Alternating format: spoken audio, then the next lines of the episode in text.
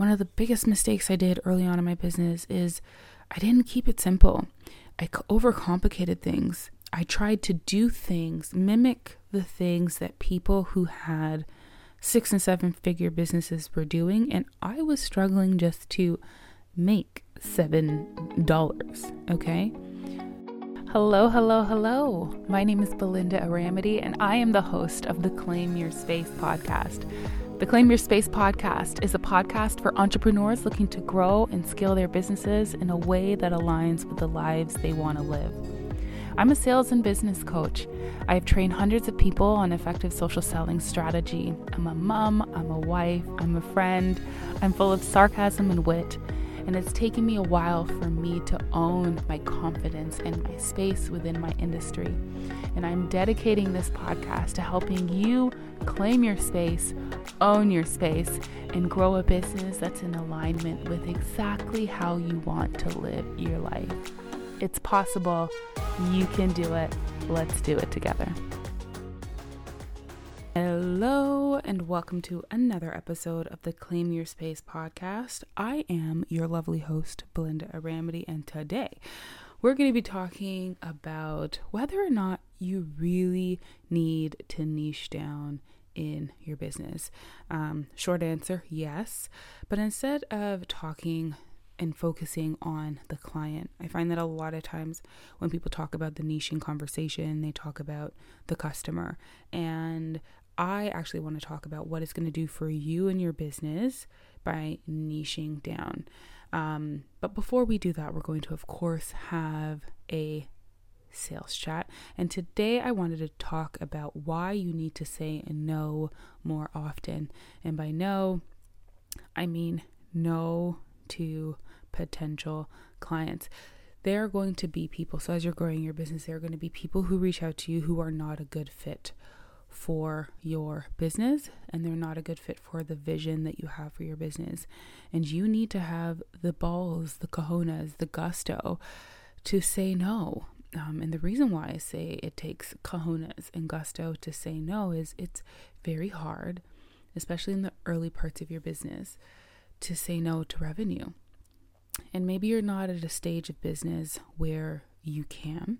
Um, and you need to do whatever you got to do in order to bring in money so that you can survive. Um, this message is not necessarily for that person. Um, but if you are a little bit further along and you are, let's say, at you're making, you know, let's say between five and ten thousand dollars a month in revenue in your business, you're comfortable, but you are looking to scale and grow. Do not scale and grow with the wrong people or in the direction that you don't want to go it is not easy to say no to people who are excited to pay you, but it's so important because it will keep you focused. We're going to talk about focus a little bit more when we talk about niching later on in the episode, but it is so important to learn to say no so that you don't get veered off of your path. I am now in such alignment with my own vision and the direction that I'm taking my company in a way that I haven't been for so long. And a big part of that is because I've started to say no to working with certain people or eh, taking on certain projects because they're just not a fit for the direction I want to go. And now I'm growing in the right direction. I'm doing the things that I want to do, and I feel more joy and fulfillment in my business as I'm scaling. But this feeling wouldn't happen if I took on those projects and those cus- clients and customers that just weren't a fit for either my vision or they weren't a dreamy client. So it's always in the show notes. I've got a dreamy client worksheet. Even if you are progressing along in your business and you're making money, if you find that you don't necessarily like what you're doing, it may not be what you're doing. So let's say you're a graphic designer, you love graphic design, but for some reason it, it no longer feels joyous. I want you to download the worksheet because it might help you. The problem is probably not what you're doing because at the end of the day, you love what you do. It might be the people that you're choosing to work with. So empower yourself. It's really important to learn to say no in your business. Say no to the clients that aren't a good fit for you and the vision and direction that you're trying to take your company because you're just going to be wasting so much time and energy if you don't. All right, so let's get into the episode. So, as I mentioned, we're going to be talking about whether or not you really need to niche down in your business. And this is something that almost all of my clients ask me when they're in the earlier stages of their business, when they're really just trying to get that traction, they're trying to get that, you know, that consistent revenue in their business. And the short answer, as I mentioned before, is yes, you do really need to niche down. I would say that this is something that is more critical after the first six months than it is in the first six months. I think in the first six months, you're just throwing stuff at the wall and seeing what you like. It's sort of like kids in kindergarten, right?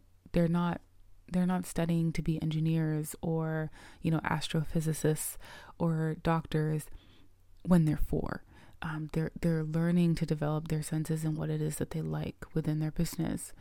But as you progress through school, you learn, you know, things that are of higher and higher competencies, require more skill, and then you find out where what direction you want to go and you get more focused in your learning. So I would say in the first six months it's it totally makes sense to maybe not niche down and figure out by doing and experiencing and working with different types of people to figure out okay what is it and who is it that i really like to work with if you find that niching down is something that you feel uncomfortable with but in my opinion once you hit the six month mark you really do want to start getting really focused because at this point you want to make sure that you're not wasting time most businesses don't succeed past the 18 month mark. I'm not sure what the exact stat is, but it I'm of the opinion that it's because they if you are not really good at selling, like you know how to turn it on in an instant, or you don't have a really strong personal brand where you have a bunch of people just coming clamoring to work with you, which you probably won't after six months if you you know aren't a social media, you know, guru superstar. Niching down will prevent you from wasting time. Okay, and that's that's the first thing that I want to talk about and reason why I think that it matters to niche down because niching down all it is it, it allows you to focus right? It's not about excluding anyone because at the end of the day you are very likely going to have people approach you who aren't part of the quote unquote niche or the target ideal client that you've created and then you get to decide whether or not you want to work with them. Like maybe they've given you a reason to deviate away from the path that you traditionally take in terms of the clients that you work with. But as an entrepreneur, as an early stage entrepreneur, as an entrepreneur, so whether you are trying to scale to your first 10K months or you are trying to elevate above and beyond 10K months, focus is going to allow you to not waste energy. Because remember, the goal here claim your space, okay? The goal is to build a business that's in alignment with the way that you want to live your life and that your life doesn't become focused around growing the business. And so you need to be really focused with your time so that you're not spending 18 hours a day trying to grow said business. And how do you do that? You do that with focus. If you're going to the gym and you're trying to get more shapely legs, you're not going to waste time doing exercises that are going to help your arms if they're not a problem area for you. If you have a short amount of time to be in the gym and you want to have more shapely legs, you're going to focus your exercises and your work on leg exercises and that's what you want to do what niching allows you to do it allows you to not waste time and focus on a particular group of people who you know you can help and that you enjoy helping too. All right, so that's the first thing. Niching down means that you get to focus and not waste your time. It's about focus, not necessarily exclusion, which is something that I had a hard time with in the beginning. I'm not going to lie. I felt like, well, I don't want to exclude anybody. And that's not what this is about. We're not trying to exclude anyone, we're trying to help ourselves focus, okay? So, the second thing that I want to talk about when it comes to why you really do need to niche down in your business is that it's going to allow you to figure out what you need to focus on when it comes to content so that your content can then convert. Okay? Everybody focuses and everybody wants the holy grail of content that converts, where people are reaching out to you in business, right? And of course, I mean, even though I'm a salesperson, hey, I absolutely adore when I can skip a step, right? And by skipping a step, there's typically cold call to the discovery, to the proposal, to the close call before, you know, primary steps in the uh, in a business transaction. Um, I'd love to get rid of the cold call stage. Who doesn't, right? I'm not someone who loves cold calling, which is why I focus so much on building personal brand. But if you want to attract particular, if you want to attract clients, your words really need to hit them to the core, right? So I'm going to give you an example. Okay, so let's say you are working for a car company and you need to put on an ad. Okay, and in the ad, the voiceover is saying, This car is for women. And that's it. They just say that this car is for women, and you're like, okay, is that going to make you feel like, wow, that was so impactful? This ad is really talking to me. Or you listen to a car ad and the voiceover says, This car is for the busy urban professional that has long commutes, three kids, but doesn't want to drive a minivan. Now, of course, I wrote that line for myself because that is me. I am just, I remember before I had kids, I told my husband, I'm like, I am never driving a minivan. I don't care if we have 12 children. I am never driving a minivan. And I've stuck to my word. I, outside of renting a minivan because we're on vacation, um, I do not drive a minivan. And I've got three kids. I've got my, my SUV and I'm very happy. but I, I want you to think what stands out more. So I'm going to say those two lines again, okay? You're selling a car. The car ad says, This car is for women. And that's it. Or the car ad says, This car is for the busy, urban, professional woman that has long commutes, three kids, and doesn't want to drive a minivan. What do you think is more impactful? The point of an ad, right? They've been doing attraction marketing in the world for a really long time. This predates social media, right? But in order for something to really, you know, reach through someone's phone, for it to really connect with someone, it needs to be specific, right? And what happens when we don't niche down is we create general statements where we are just talking to women instead of just the specific type of woman that we really want to talk to. We can't create content around the specific type of problems that our specific type of person has because guess what?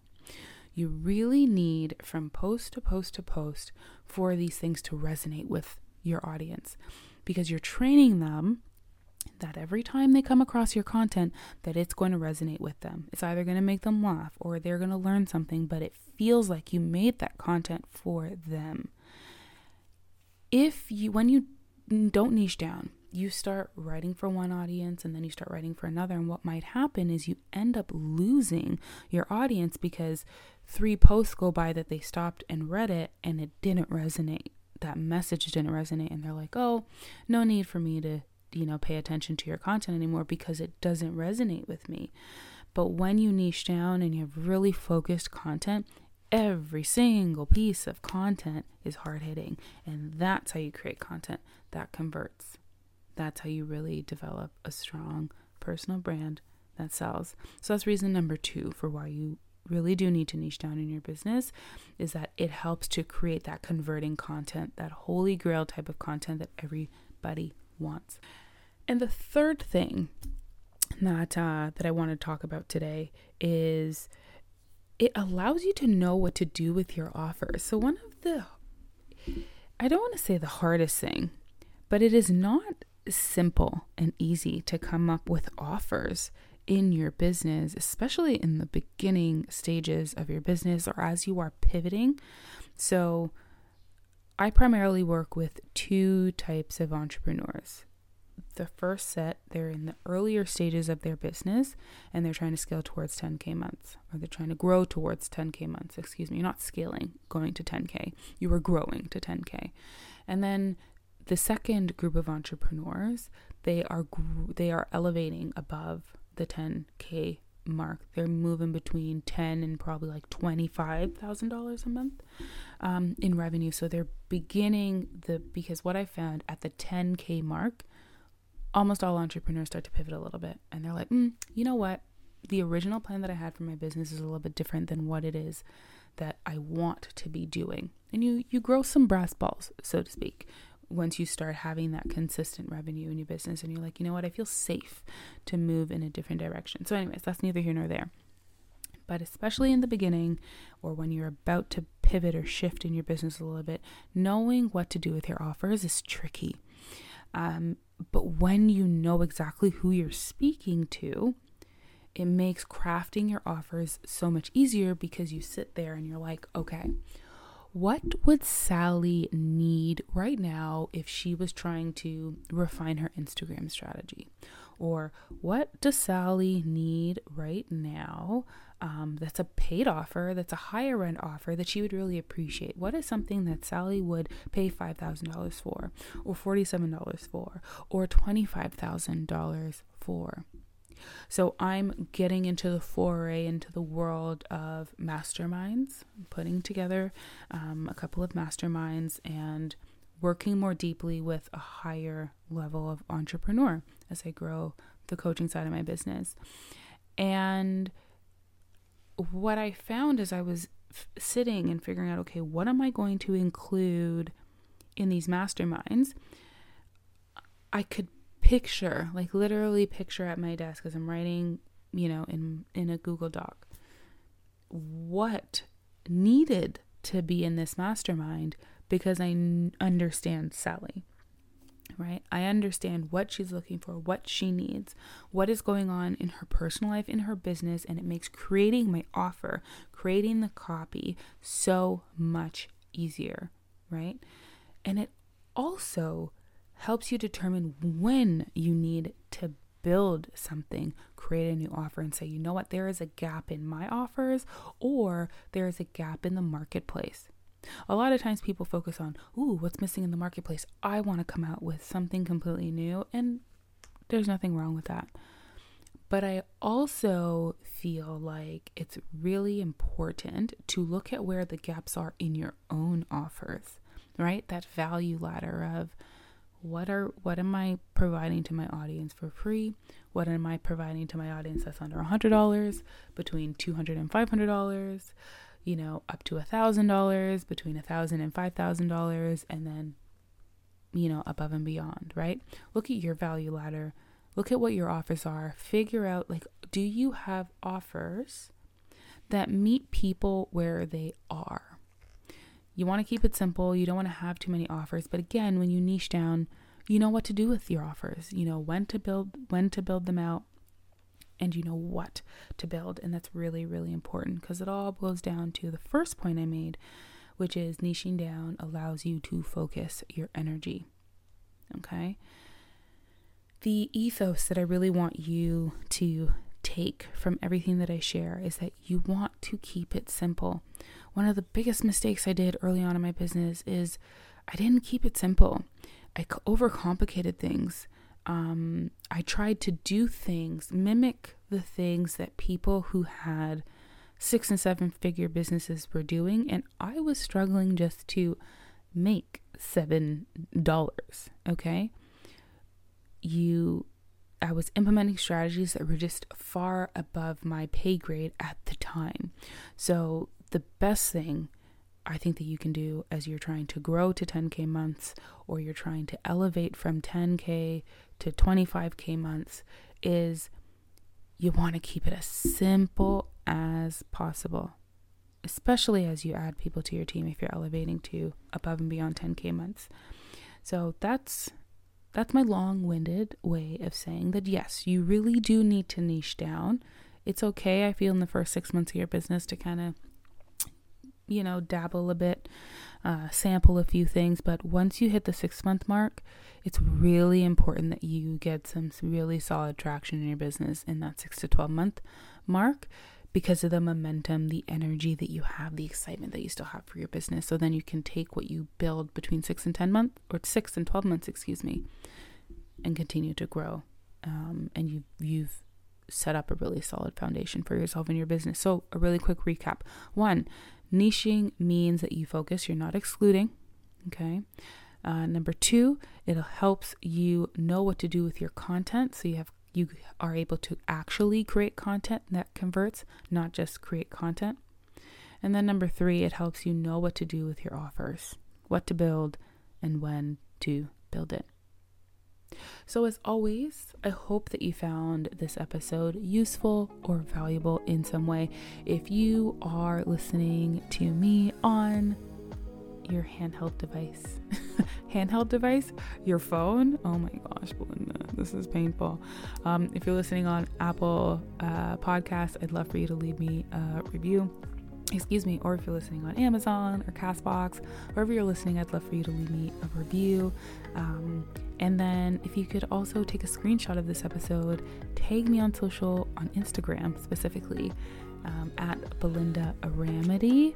I would love for me to like get to know you guys and that you're listening and that I know that it's like real people listening to my podcast and um, you know, Buzzsprout isn't just trying to make me feel good so that I continue to pay to host my podcast uh, through them month to month. Anyways, thank you so much for listening. I think time is our most valuable commodity, and I really appreciate that you are using some of yours to listen to me. Until next time, I'll talk to you guys later. Bye.